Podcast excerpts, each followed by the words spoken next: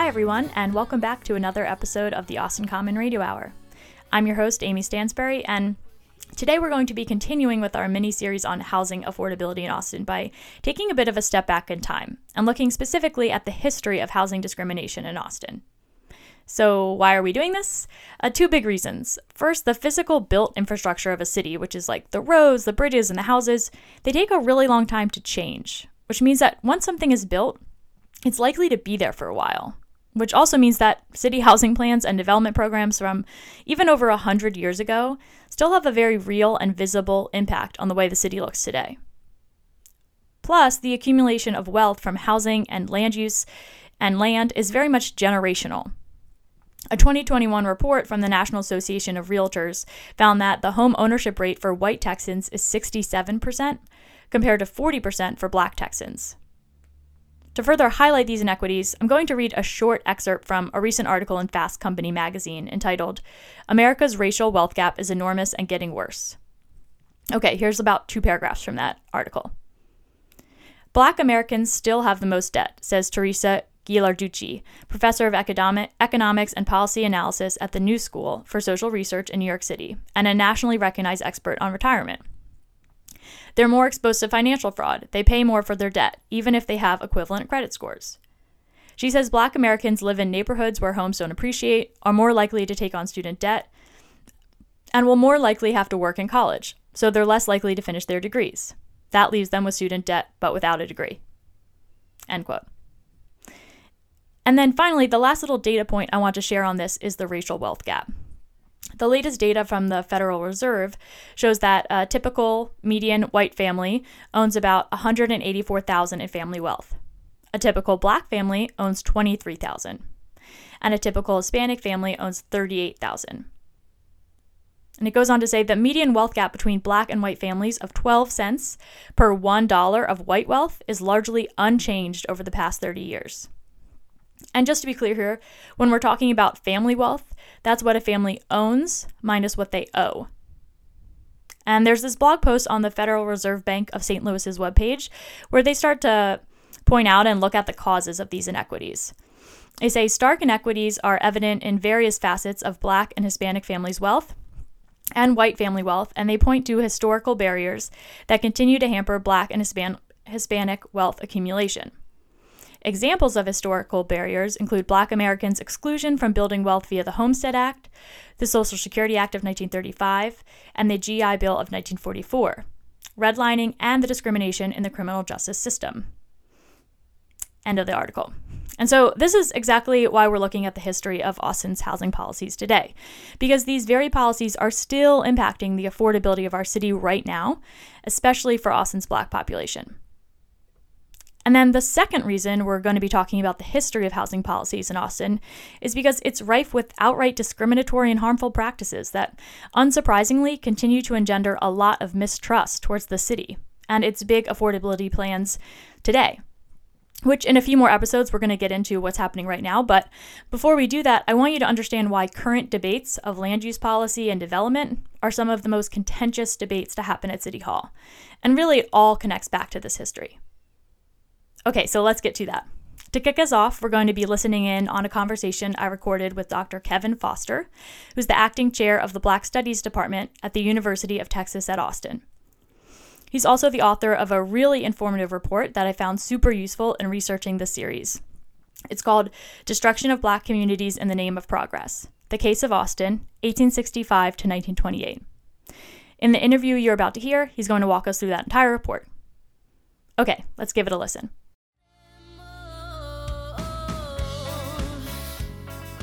Okay, so I'm here um, with Dr. Foster, and we're going to be talking about um, this report, Destruction of Black Communities in the Name of Progress. And really, you know, what resonated with me about this was kind of taking us back to some of our earlier days in the history of Austin and um, really showing how a lot of these things are still impacting us today. And so I wanted to maybe start with this framework that you you kind of introduced at the beginning of the piece that I think is very helpful in describing Austin politics today as well, which is this uh, interest convergence theory. Can can you describe what what that is?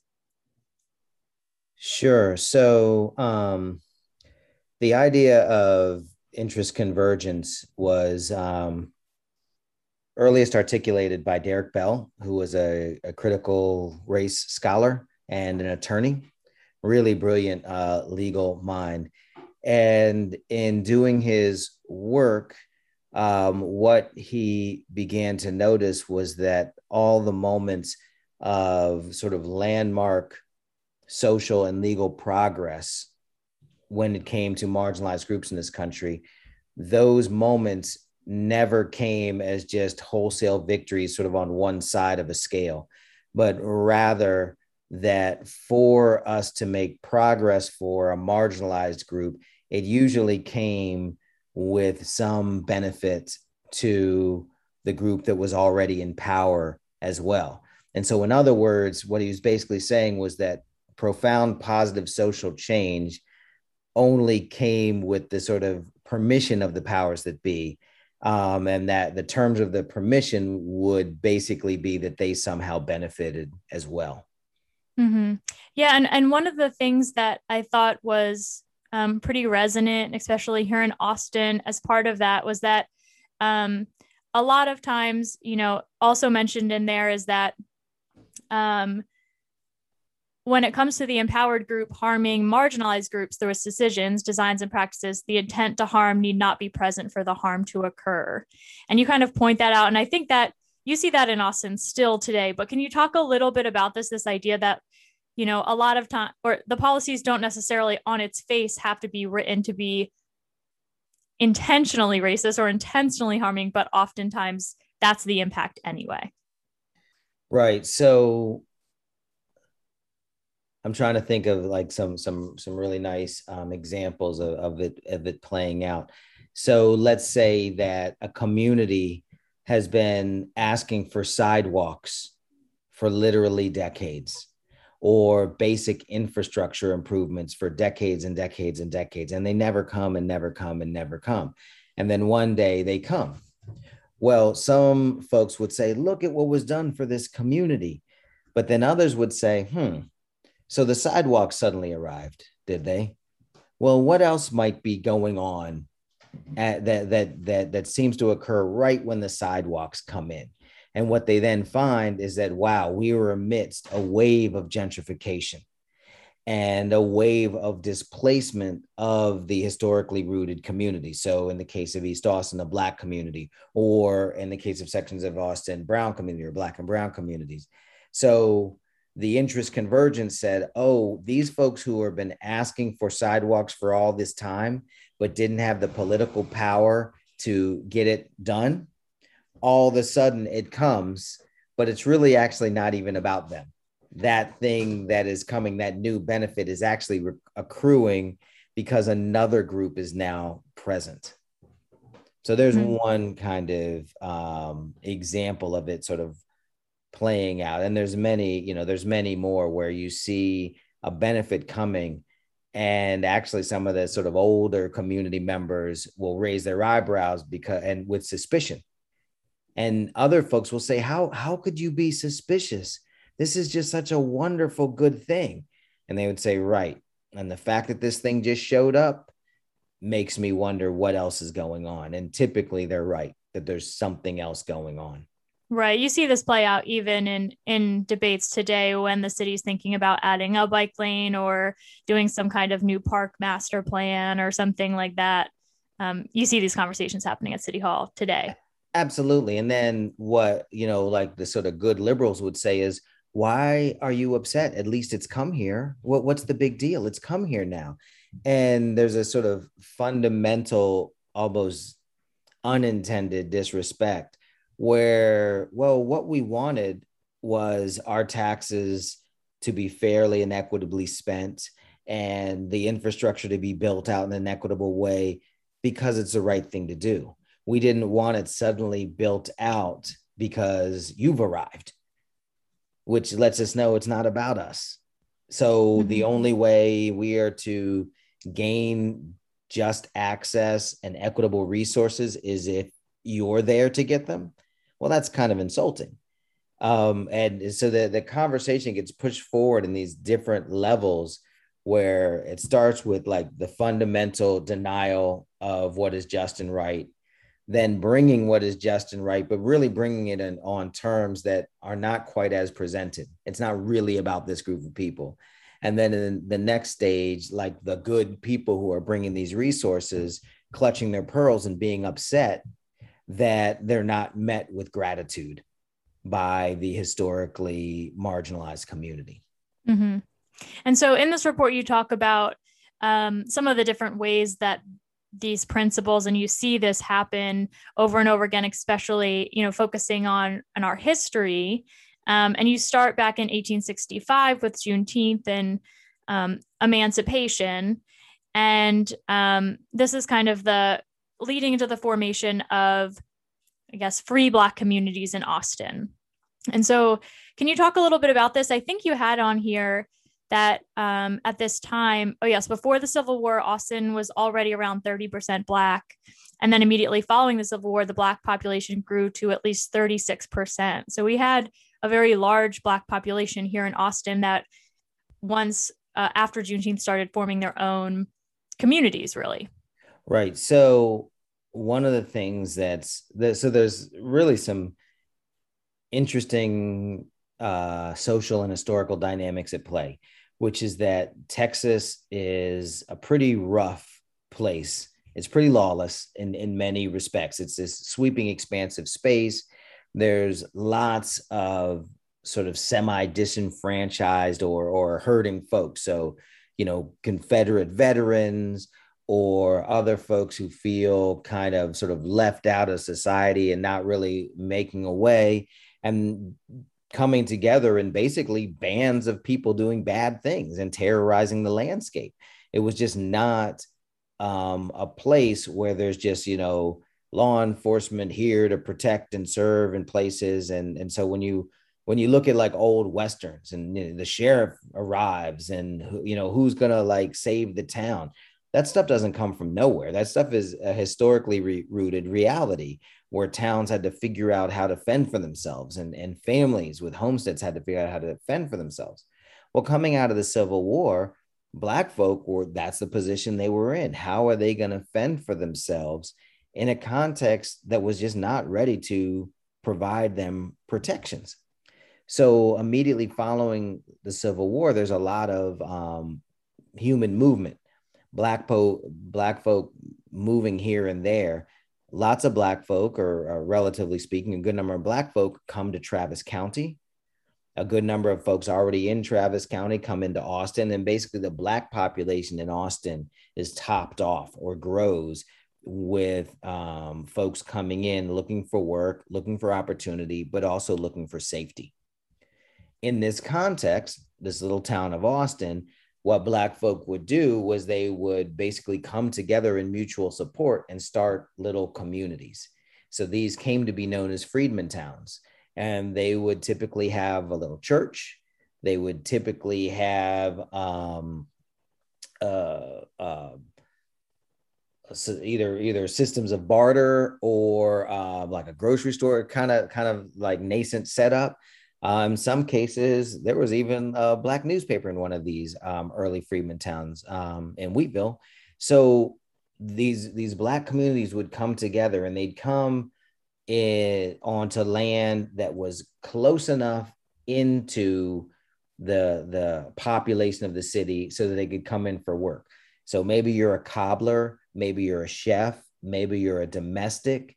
You know, you're you're somehow working for folks gaining an income and then retreating back to your uh, safer community. And the idea was kind of a lot, not really be on the grid, not really be noticed, just have your own group for mutual support. And so these towns would have a couple hundred people. They would have, in some cases, over a thousand folks. These little freedmen um, communities, and there was over a do- well over a dozen of them. Um, you know, by the late uh, 1800s. So Kincheonville, Wheatville. So, you know, people know, oh, there's the Wheatville co op. Oh, there, you see this name Wheatville. Yeah, there was a dude whose last name was Wheat. And he was, you know, an emancipated um, African American man who basically started this little town. Um, Robertson Hill which carries that name today. If you go over to, um, you cross over 35 or on 11th Street, that area was Robertson Hill. Um, one of the really important ones and the longest lasting ones was Clarksville. Um, that would be like, where, where would you place that? Short of Mopac or, or west of Mopac, um, 9th Street, 8th Street, 7th, like up, up in those areas you can to this day you go and the the roads are really windy and and they dip and they rise that's because this was a black area black community that the city refused to provide infrastructural improvements for going into the 70s and so whereas all about town you see kind of flattened roads you'll see a grid system you'll see this the city just didn't do that. And one of the ways, from sort of an urban geographic historical perspective, you can recognize spaces by the level of improvements or not or, or not right? So east austin has pockets. If you go deep east austin and now the gentrification is on ev- everywhere but if you go deep east austin like past springdale um, east of uh, east of, i was saying westerly i meant e- east of mopac mm-hmm. east of springdale you'll see you'll go to an area where the roads dip and turn and curve.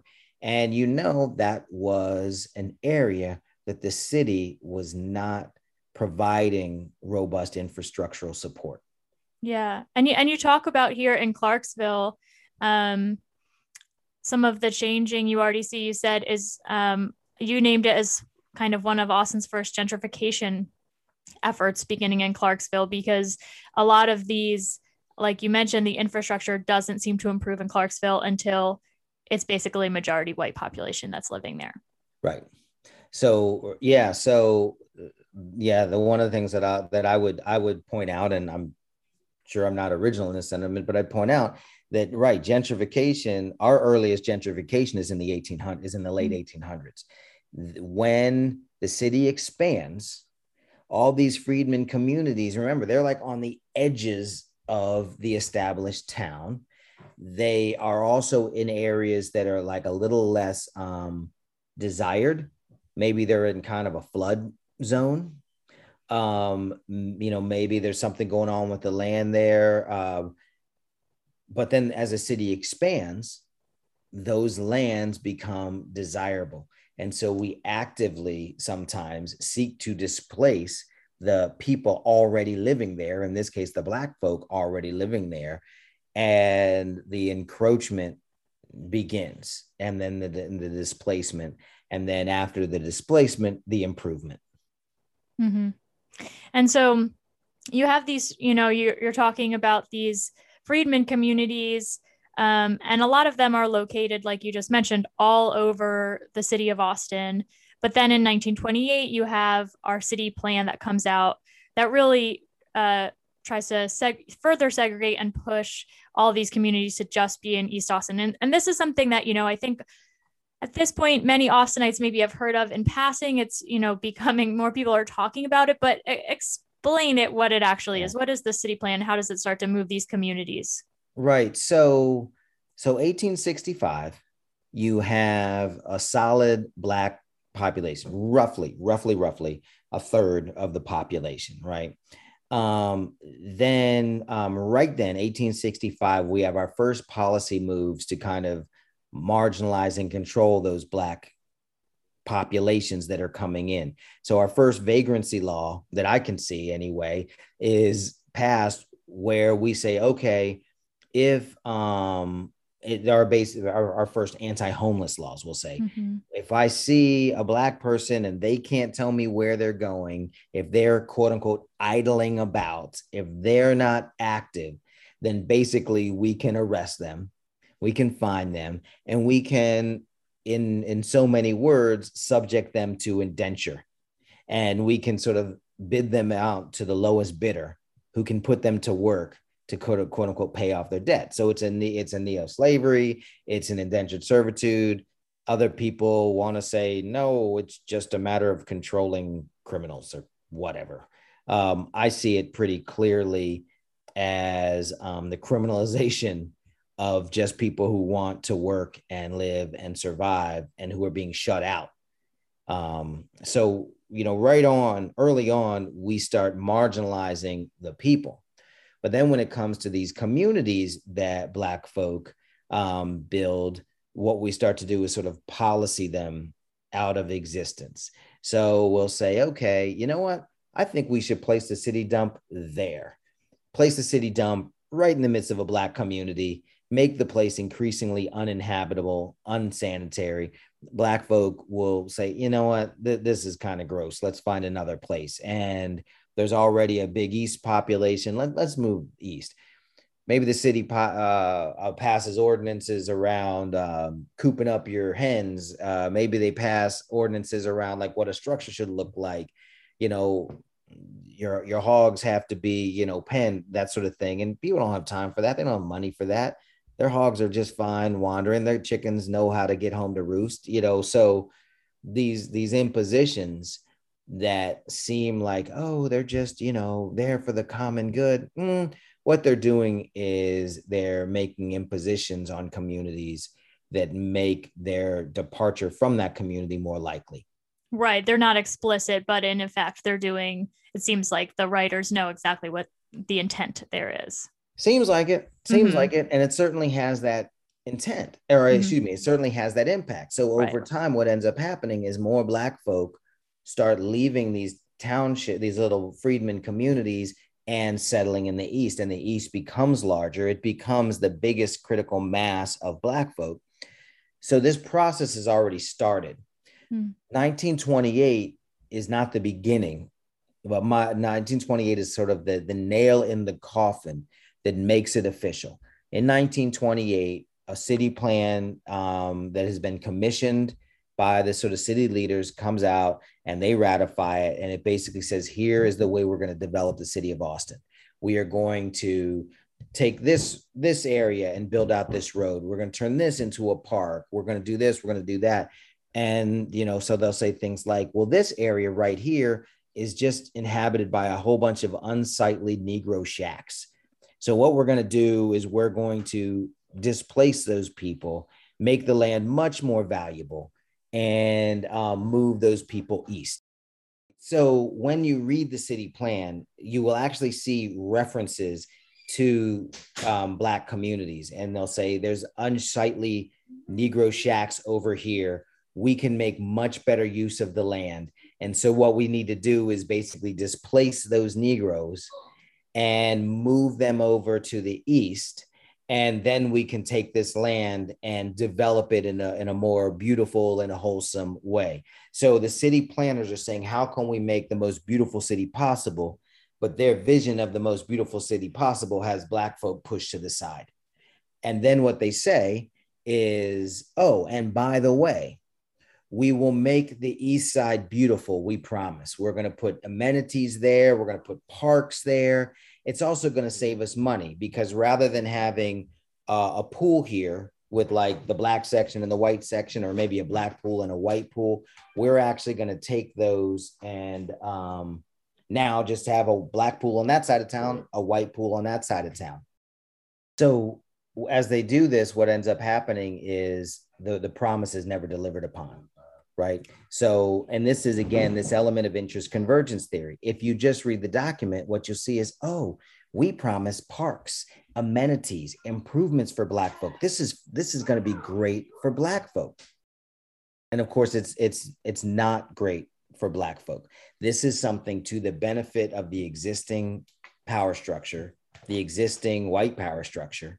That's who it's for but then they promise this benefit over here. So this offers, by the way, policy lessons moving forward.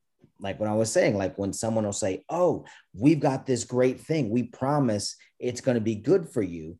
What older, seasoned folks with a sense of history would do is raise their eyebrows and say, Oh, you come bearing gifts, do you? Let me take a look at what comes with these supposed gifts. Interest convergence theory says beware those gifts because to the extent that you're be- benefiting, somebody else is benefiting more. And this is not about you. So if you're going to vote for or against a city bond, if you're going to vote for or against something with sidewalks, if you're going to vote for or against something with our homeless population, for or against something with our taxes, in every case, when things are supposed to be for a marginalized community, that marginalized community would do well, and everyone else to go, hmm, let me take a second look.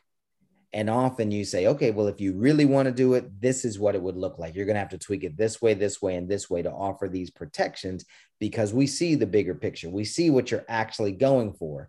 And that thing that you're actually going for could totally undermine all of these other supposed benefits. Right. And you see this, you know, you don't have it in this, you don't mention it in this report because we're looking back earlier, but you see this, like you mentioned, happen over and over again. You know, it makes me think of the urban renewal, urban removal time also in the like 50s, 60s, 70s, where it was these are, you know, quote unquote, blighted properties that we're just trying to fix and make better. And people will be paid to move to new, nicer neighborhoods. and obviously that didn't happen either. You know, you just, you keep seeing this isn't something that only was happening in the 20s. Like we, we see this happen again kind of in every different development scheme we have as a city. Beautiful example. We are going to help you by removing you and placing you somewhere better. Well, the somewhere better probably doesn't have the same economic trajectory in terms of what's going to happen to the property values. Whereas the place you're being displaced from is going to be hecka valuable. This, this place you're being displaced from is going to be so valuable. And so you know, if you look in Austin, if you look on I 35 between, let's say, uh, 6th and 11th on the highway, there's uh, a Robertson Hill apartment complex, there's a Tyndall, and then right in between that, there's an old house on the hill. Yes, I've seen that. And I've always wondered about that house. Right. So, you know, the developers are confounded because the, the these folks, uh, Mexican American, they were like, no, we're not selling this thing, but we're going to give you this much money, but it's going to be so great for you. We promise. And they're like, okay, well, we've seen your promises before. And the promises get bigger and bigger and bigger. And maybe the cash out gets bigger and bigger. But why is somebody wanting to take your property? Why is somebody wanting to quote unquote invest? Because they're going to get even more. You never buy something simply because it's going to have less value. You buy something because it's going to have more value. So, like the wise bet is often to resist the temptation to cash out. But that's a, a really difficult call if this is going to be life changing for you, or it's going to be a moderate improvement for you if you're in desperate enough straits or if the money looks good enough, you might cash out. But you're cashing out in a sense for 10 cents on the dollar, right? You're cashing out, you're taking that penny and you're going to get a dime. They're taking that penny, they're going to get a hundred bucks. And you're never going to be able to recapture that land. You'll never get it back. So, you know, not that this is a seminar on holding on to your land or land investment, but when it comes to these urban centers, when people come calling you and I get the text messages, mm-hmm. hey, is this your property? You know, I'll I'll buy for cash. Yeah, I tell them to, you know, take a hike. You know, anytime they come wanting to buy my land, all that tells me is I have something I need to hold on to. And mm-hmm. now, you know, we're actually having a conversation 20 years too late because most people have lost that land. You you talk about this at the end of your report, but I I want to bring it up again here. It's um you know, what does this mean for us now going forward? Um, you know, you wrote that, um, you know, it's kind of been our modus operandi since the Civil War has been to serve the most empowered first and then to serve the remaining population to the extent possible. And I think the question now on on a lot of people's minds is, you know, how do we break free from that? And you kind of pose that at the end of this report too is, you know, we do have the situation in Austin, especially when we talk about housing. We've seen it recently every city council that comes in does seem to have a new big ma- big plan for what they're going to do for our city to fix these things obviously well i don't know if it's obvious that we should do something i, I don't know it's like it's like how do we break out of this mold where where we're just stuck like doing Look, something that gets this negative return, you know? we are we are invisibly rooted or we are we are we are rooted to a system that is invisibly invested in the acceleration of inequity Mm. the way capital works the way the game works is that as you get you continue to consume and the goal is to get more and more and more. At some point the scales are tilted and you're playing a game where if you are on the lighter side of the scale you have less. You are at a systematic disadvantage always. And those with more are at a systematic advantage always. So our system without correction. And you know the libertarians and the late the Ayn Rand followers and the laissez-faire people would just say I'm nuts for this. What I'm saying is that that kind of approach leads to accelerated inequity. When when you whenever you have those with the most get to make the rules get to do the things the way they think is best what that means is the extermination or elimination or impoverishment of those those with less that's just what's going to happen they would say that's ridiculous i would say they're horribly naive to think that it works anything but that way and if you go, and by the way, we're in the age of COVID and pandemic. Anytime there's a crisis, what happens is that inequities are accelerated. Mm-hmm. Those with means to ensure themselves, protect themselves, cocoon themselves do. And while they're doing it, they see opportunities to make more money. They see opportunities to consolidate wealth and, and, and accelerate wealth, while other people are literally just trying to stay alive, just Yeah. trying to make it. And so things get worse and worse. So you said, so the question was, what do we do? For policymakers, you have to be about the least among us first. And you have to boldly and bravely be about the least among us first, or you are fully complicit in the acceleration of this inequity.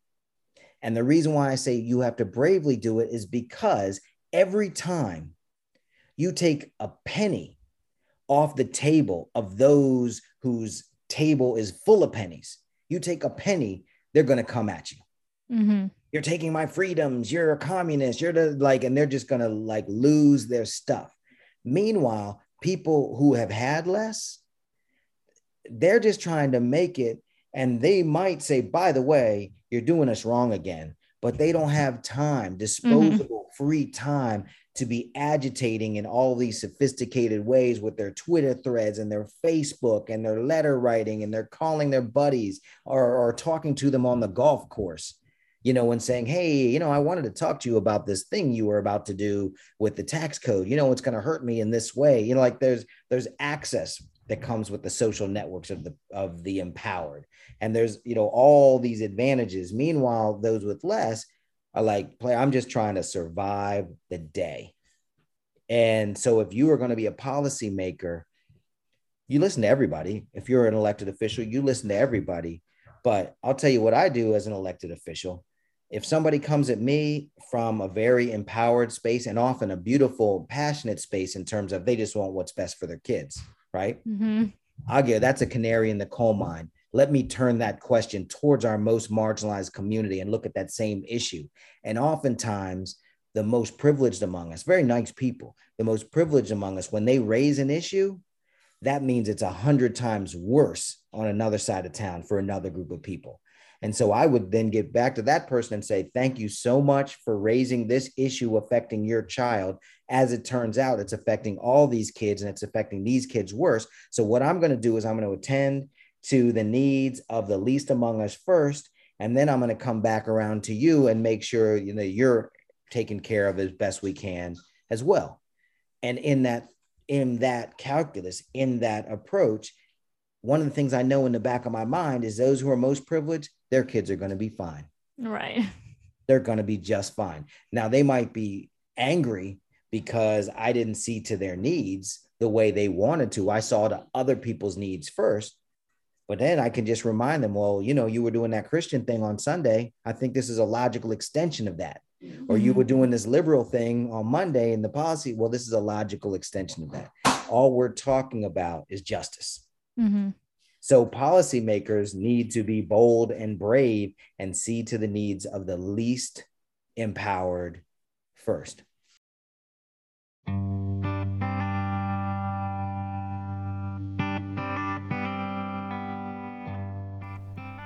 So that was Dr. Kevin Foster. And what you heard there was a bit of housing history up until the 1928 master plan, which effectively segregated Austin's black population into the east side of the city. Next, we're going to continue along this timeline by talking about the history of one neighborhood in particular, Hyde Park. And to help us do that, we're going to listen in on an interview I recorded with Eliot Tretter, Associate Professor of Geography at the University of Calgary in Canada. But he used to work as a lecturer at UT from 2006 to 2012. And while he was there, he wrote a report called Austin Restricted Progressivism, Zoning, Private Racial Covenants, and the Making of a Segregated City. Okay, let's listen to Eliot Tretter talking about Hyde Park.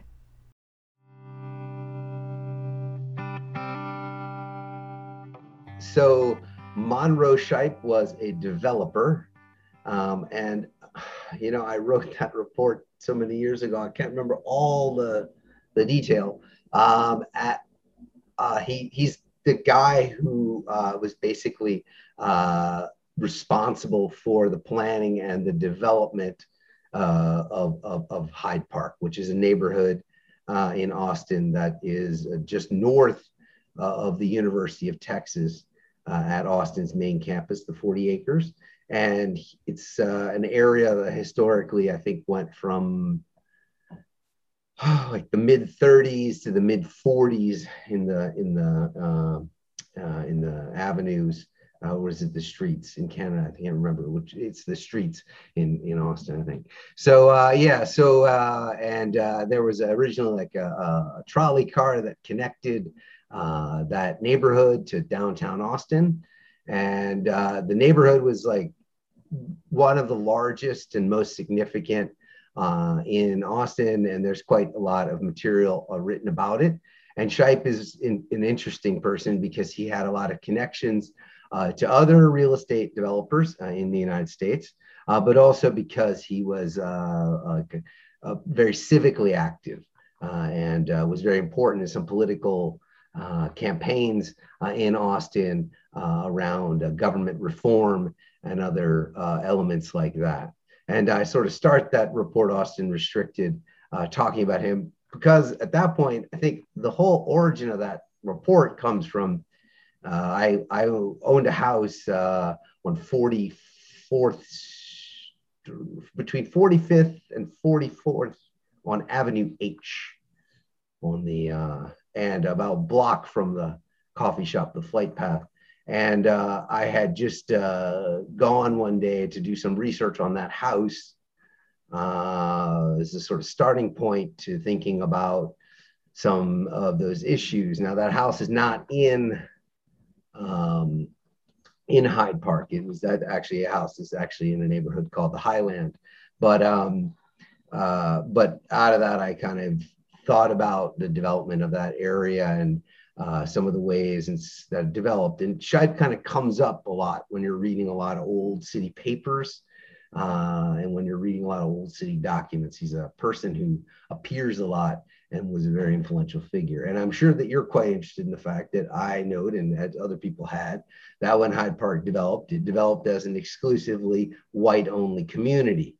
Uh, it was a set of restrictions in the in the land use at that time that basically designated or said that only quote a white uh, person could live there. Now, the terms of around which we understand who's white and who's not white might have been very different uh, than they are today. So that those are not absolutely uh, transparent terms, but it was obvious at that time that, and I don't actually remember in the deeds uh, of Hyde Park, uh, what what were the specific restrictions or the language, but in all cases, they would have said anyone of African descent, whatever that meant, uh, could not live or reside in, in those neighborhoods, um, in that neighborhood. And I use that as a way to kind of talk about the development uh, of Central Austin and, and West Austin and, and, and some of those ways in which the neighborhood itself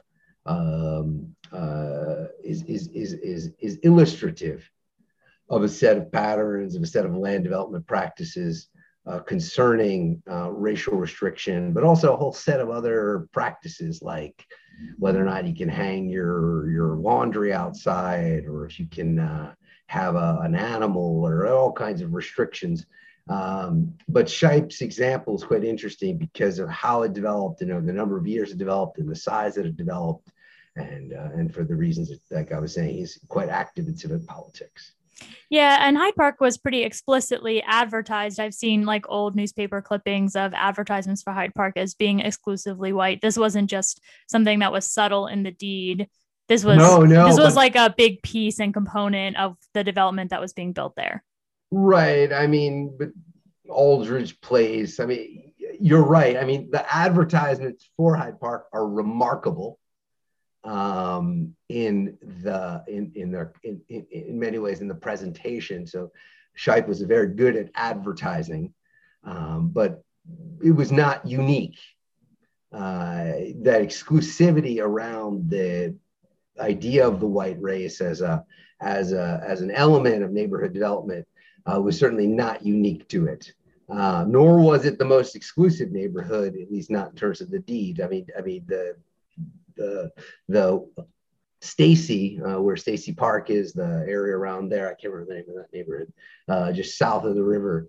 Uh, certainly is a more enumerative in uh, in the exclusions.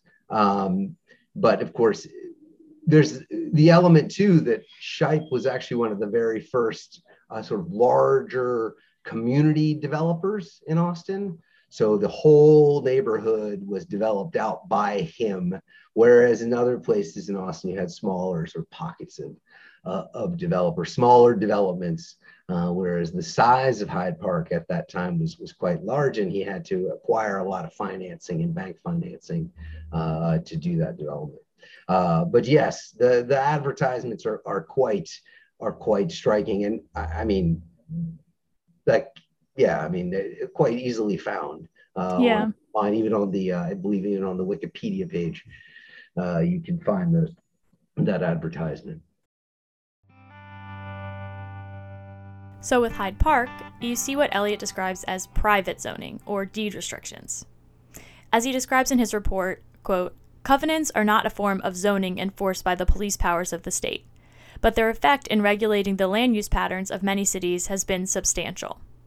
Like zoning, covenants, as an instrument for land use control, formed as a means to ensure that the uses of property, the performances on land, would remain constant in an area. Later on in that report, Eliot continues on to say, quote, Racial covenants were a particular form of deed restriction that became widely used in the United States at some point in the late 19th century and wherever they appeared, these covenants were used to exclude and subjugate less powerful social groups deemed to be dangerous to property values.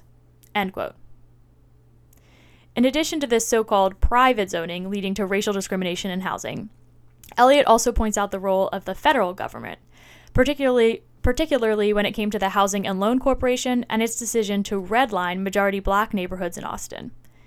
Here's Eliot Tretter again to explain it all for us. So we're talking here about we have the the private zoning of the 1928 master plan, which connects, um, pu- you know, pub- public zoning of the public. I'm sorry, public yeah. zoning of the 1928 master plan that maybe uh, can't be explicitly enforcing racial apartheid, but does by a lot of other ways by kind exactly. of taking all of the resources for the Black community and putting them in East Austin um, and kind of incentivizing, I guess, growth through in that area. School development, exactly. Through exactly through schools, through hooking up services. So, I mean, you know, like the disappearance of Wheatsville, right? Or the disappearance of Clarksville were in some ways motivated by the fact that they just wouldn't pave those streets. They wouldn't spend the money to, they wouldn't, they wouldn't invest in the infrastructure there. And since people don't like having very dusty and dirty houses, they have a they would want to move where they could get those kinds of services. So the public zoning is having a role. Um, and then um, you also have the private. And then at the same time, you have the private zoning, like you mentioned, that's also enforcing that. Exactly. Um, exactly. And then also you have the housing and loan corporation seeming like adding another institutional layer later in the well. 1930s that's right so financiers then and the nationalization of housing finance is a bit later in the 1930s come in to then further basically uh, reinforce what were the racial hierarchy, the patterns of racial segregation and racial hierarchies that had emerged at that time by basically saying, well, look, you don't want to lend to areas that are in declining condition. You only want to lend in areas that are in improving condition or better condition. And not exclusively, because there were other ways that they did things that were not, we would consider to be pretty horrible. Like if an area was undergoing significant racial integration, they deemed it hazardous for financing because that was just purely out of the idea that certain kinds of people just didn't pay loans. So, and that was like basically people that were riskier, uh, this kind of riskier classes uh, of people. And that had not not to do with their capacity to pay loans. And we know that. And that's why we use the term redlining, because in the case of redlining, which is right, the red line was the area that was redded out on the map in many cases, there wasn't even financial stress test that was done. It was just assumed that they couldn't pay them. And so then you had this idea that if the rate area was mixing, it was going to produce racial animus, and then that was going to be a riskier uh, kind of, of development. Right. So you have the different kinds of institutional layers at work in, in, a, in a city like Austin, where you can see a pattern of private land use restriction, of which somebody like Shipe is a very good exemplar. And then later, all the other communities that follow him. And then you have the public zoning, which comes into force in the 1920s, uh, late 1920s. And then finally, the elements that involved the, um, the creation of sort of the, the more modern institutions of suburban development in the 1940s uh, that in, were involved and, and, and, and, and part of, of, of practices that concerned the red line. That's correct. And so you had then a kind of different parts of, of, of that story? And all kind of reinforcing each other uh, and all uh, working uh, to, to create a, a system, basically to ensure a system of racial apartheid. That's correct. Yeah. Right. And, and yeah. once you have something like the federal, you know, the housing loan, I can't remember what it's called, but it's basically, go ahead. Yeah.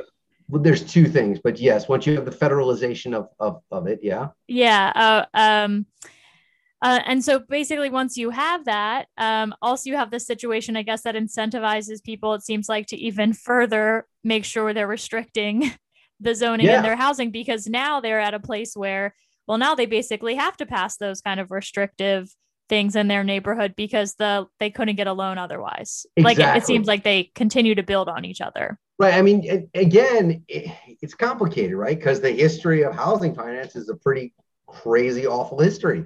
And it's like a history of theft and stealing, and it's not a pretty history at all. Uh, and so when the federal government tries to rationalize that following or the Great Depression, and they try to come up with these sets of rules and then later come up with the underwriting guidelines.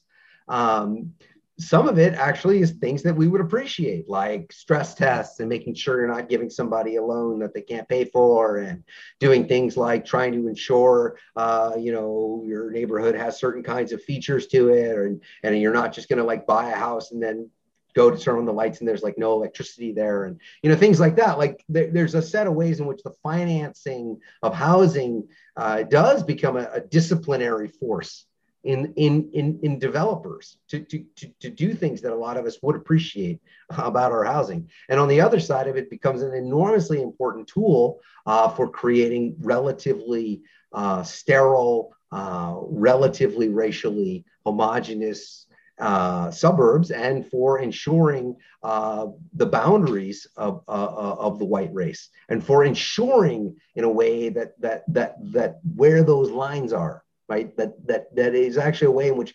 finance and and and, and racial animus work together to always be a part of a system that's basically saying, you know, well, if you're getting the finance and you're able to get it, you're able to get a home that's nice, and if you're not, well, then sorry. And and and then that all, I mean, there's a a story also about how the underwriting guidelines also are also fueled um, through the loan system that was created following the Second World War uh, to to really push uh, the suburbs, which was that uh, incoming uh, coming home white GIs were allowed to very very very choice terms uh, in their in their in their home buying purchases. Uh, those same uh, same uh, privileges were not afforded to African Americans, and so then you have a system where again the underwriting guidelines feed into that system, and you end up with you know white flight, the, the white suburbs, et cetera, of, of, the of the late 1950s and the 1960s. So that is redlining. Now, the last time period Eliot is going to walk us through is called urban renewal, which is also sometimes called urban removal. Eliot writes about this federal program in a book that he wrote called Shadows of a Sunbelt City The Environment, Racism, and the Knowledge Economy in Austin. Before we return to my interview with Eliot, I'm going to read you all a passage from that book. Okay, here we go. Let me grab it here. All right. Beginning in the 1950s, after the passage of the Housing Act in 1949, the federal government began to take on a much more active role in urban policy. In particular, the term urban renewal emerged to refer to the federal program that provided funds to, mun- to municipalities mainly for slum clearance, made possible by Title I of the 1949 Act.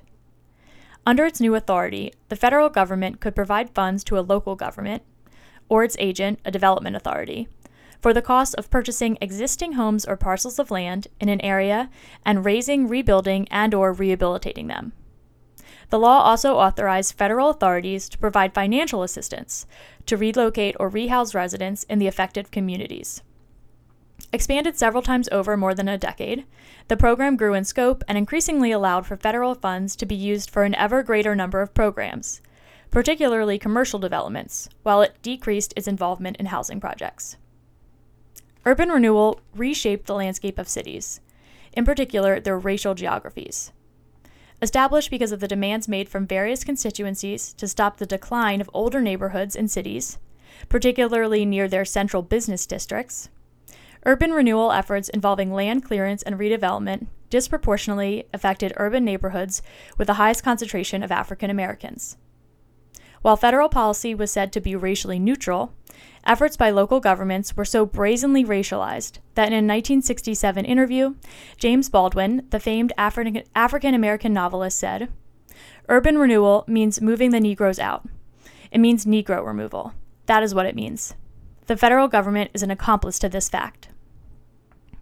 In fact, for more than three decades of the 20th century, one can find many cases where local governments, under the aegis of federal policy, claimed that they were improving their cities by clearing blighted neighborhoods and then building new, often public, housing for the affected communities. In reality, however, African Americans were dispossessed of their property, their communities were torn apart, and in many cases, the residents were just moved from one degraded neighborhood to another. And that's the end of that passage. And so you really see this play out in many ways throughout Austin. But as Eliot describes in his book, one of the big ways that you see these policies happen was with the expansion of UT into the Blackland neighborhood, which is just east of I 35, and the Brackenridge area in the 1960s ish. Okay, again, I'm going to read a section from Eliot's book to describe that a little more for you. Grab the page. Okay. These land clearances were devastating for the residents of the affected communities, particularly African Americans as a 1984 expose in the Austin American Statesman noted. For many owners, urban renewal engendered bitterness that lives on. Bitterness aggravated by city government inaction, lawsuits from angry neighborhood groups, and tra- tragic accounts of families who lost the homes where they and their parents were born.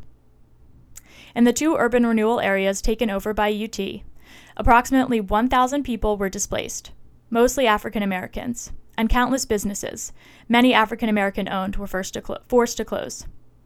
While many people received relocation funds, the money was insufficient for people to buy a new home. The result was that even more African Americans settled in East Austin because it was the only place where they could afford to live. And these communities became much more isolated and increasingly disadvantaged. Moreover, the urban renewal projects were plagued with problems. Housing projects were delayed, people went without payment, and many people found themselves moving from one area to another, only to find that the new area was being condemned by urban renewal and that they would have to move again. Okay, so now that we've got a little bit of the groundwork laid, let's go ahead and listen to my interview with Eliot. So I became quite fascinated as to in the in the 1960s uh, and in the 1970s as uh, Austin undergoes a very substantial redevelopment, uh, an expansion, reorganization, similar to what went on in the 90s, but under different kinds of, of institutional uh, guises.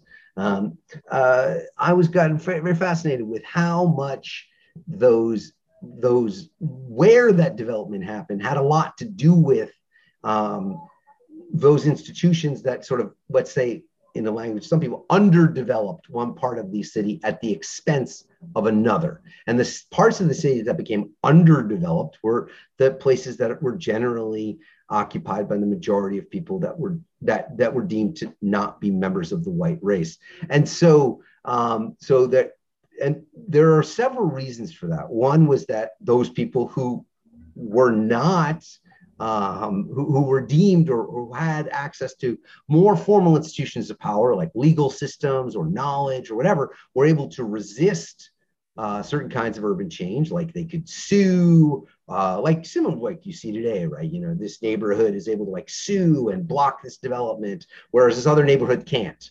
Uh, they were able to use the, the sort of certain kinds of, uh, of, of, political clout or institutional authority. A lot of that, of course, backed up by uh, by race and by class uh, to block, say, the expansion of UT.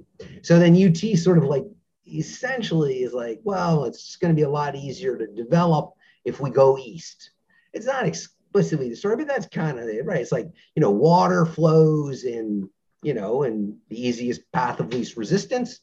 And those people that are able to, you know, mobilize and have a lot of power, and just you just go the other way. And that's kind of what they did. So they were able to basically seize and develop areas that were um, uh, with the backing of, of, of the Austin government uh, and, and the state of Texas, they were able to seize a large numbers of, of African uh, homes, predominantly occupied by African Americans, and, and, and, and, and take those, uh, those properties and, and, and expand UT. And what I was kind of interested in was, again, how those, the lingering effects of these things. So this is, you know, after racial covenants are illegal in 1949. This is after the Civil Rights Bill was passed in 1964. Um, these are these are kind of later developments, but yet all of the ways in which the, the, the, those over time because of the ways in which those areas have been underdeveloped and again also how that also led to their disenfranchisement in decision making the institutions uh, of, of power um, were made it kind of more susceptible for redevelopment. And you can see that very much today, like where the a, a, tremendous amount of pressure for redevelopment happens, or where it does happen, is precisely in communities that have historically been might more or less uh, excluded uh, from the city's power structure. And that was my interview with Eliot Tretter. Now, before I wrap things up for today, I want to focus a bit more on the people who are impacted by generations of discriminatory government policy, especially when it comes to housing. I had the chance recently to go to the Austin History Center and look through a bunch of old zines, pamphlets, and flyers made by East Austin community groups in the 1970s, mostly in opposition to these types of so called urban renewal programs. And they were all super fascinating to read, and I wish I could just spend this entire podcast reading them back to you, but just to give you an idea, here are some of the pieces. One of the zine slash political comic books that I read was made back in 1979 by the East Town Lake citizens, and it was titled, What Are You Going to Do When They Run You Out?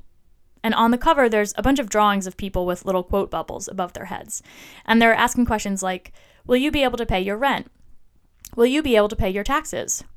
Are the city's plans for East Austin what you want? And then on the next page, there's this comic book style strip with neighbors all talking to, each talking to each other about the city's latest plans. And here's what they're saying. I took a picture on my phone. I'm going to read it for you a bit.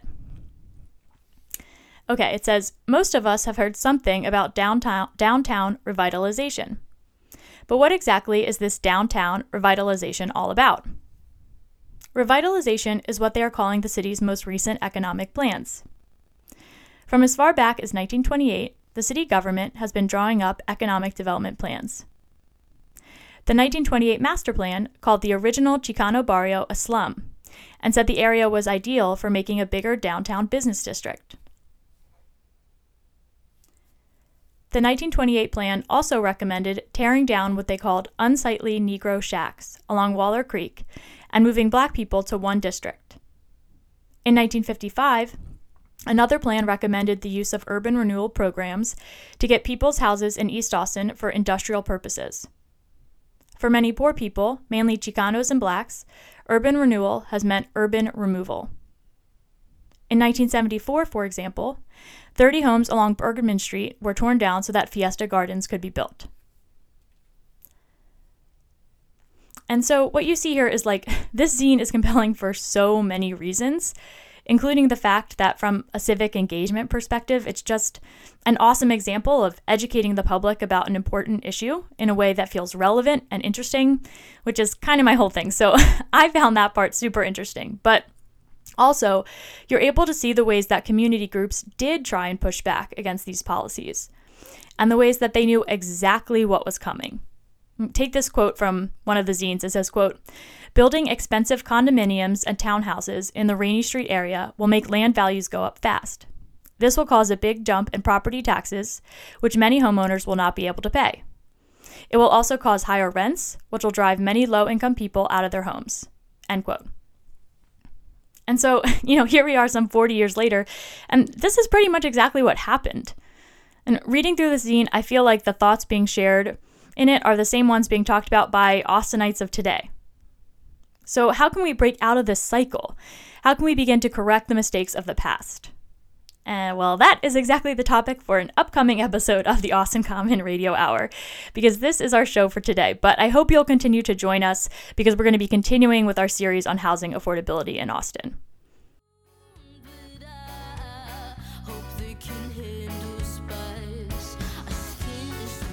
The Austin Common Radio Hour is brought to you in partnership by the Austin Common and KOOP Radio. The Austin Common is a local news source that helps Austinites be informed and make a difference in their community. You can learn more about the Austin Common by visiting theaustincommon.com or following us on Instagram at the underscore Austin underscore common. KOOP is a cooperatively run community radio station based in Austin, Texas. To listen to more of KOOP's amazing lineup of shows, visit koop.org or tune in to 917 FM. This show is hosted by me, Amy Stansbury, and produced by John Hoffner. You can find podcasts of the Austin Common Radio Hour on Apple Podcasts, Spotify, Stitcher, and Google Podcast. One quick friendly request on this if you like our show and you find it useful, please consider rating, reviewing, and subscribing on your favorite podcast app. It really helps us to be seen and heard by more folks in Austin, so thank you in advance if you're able to do that for us. And that's our show for today. Thanks!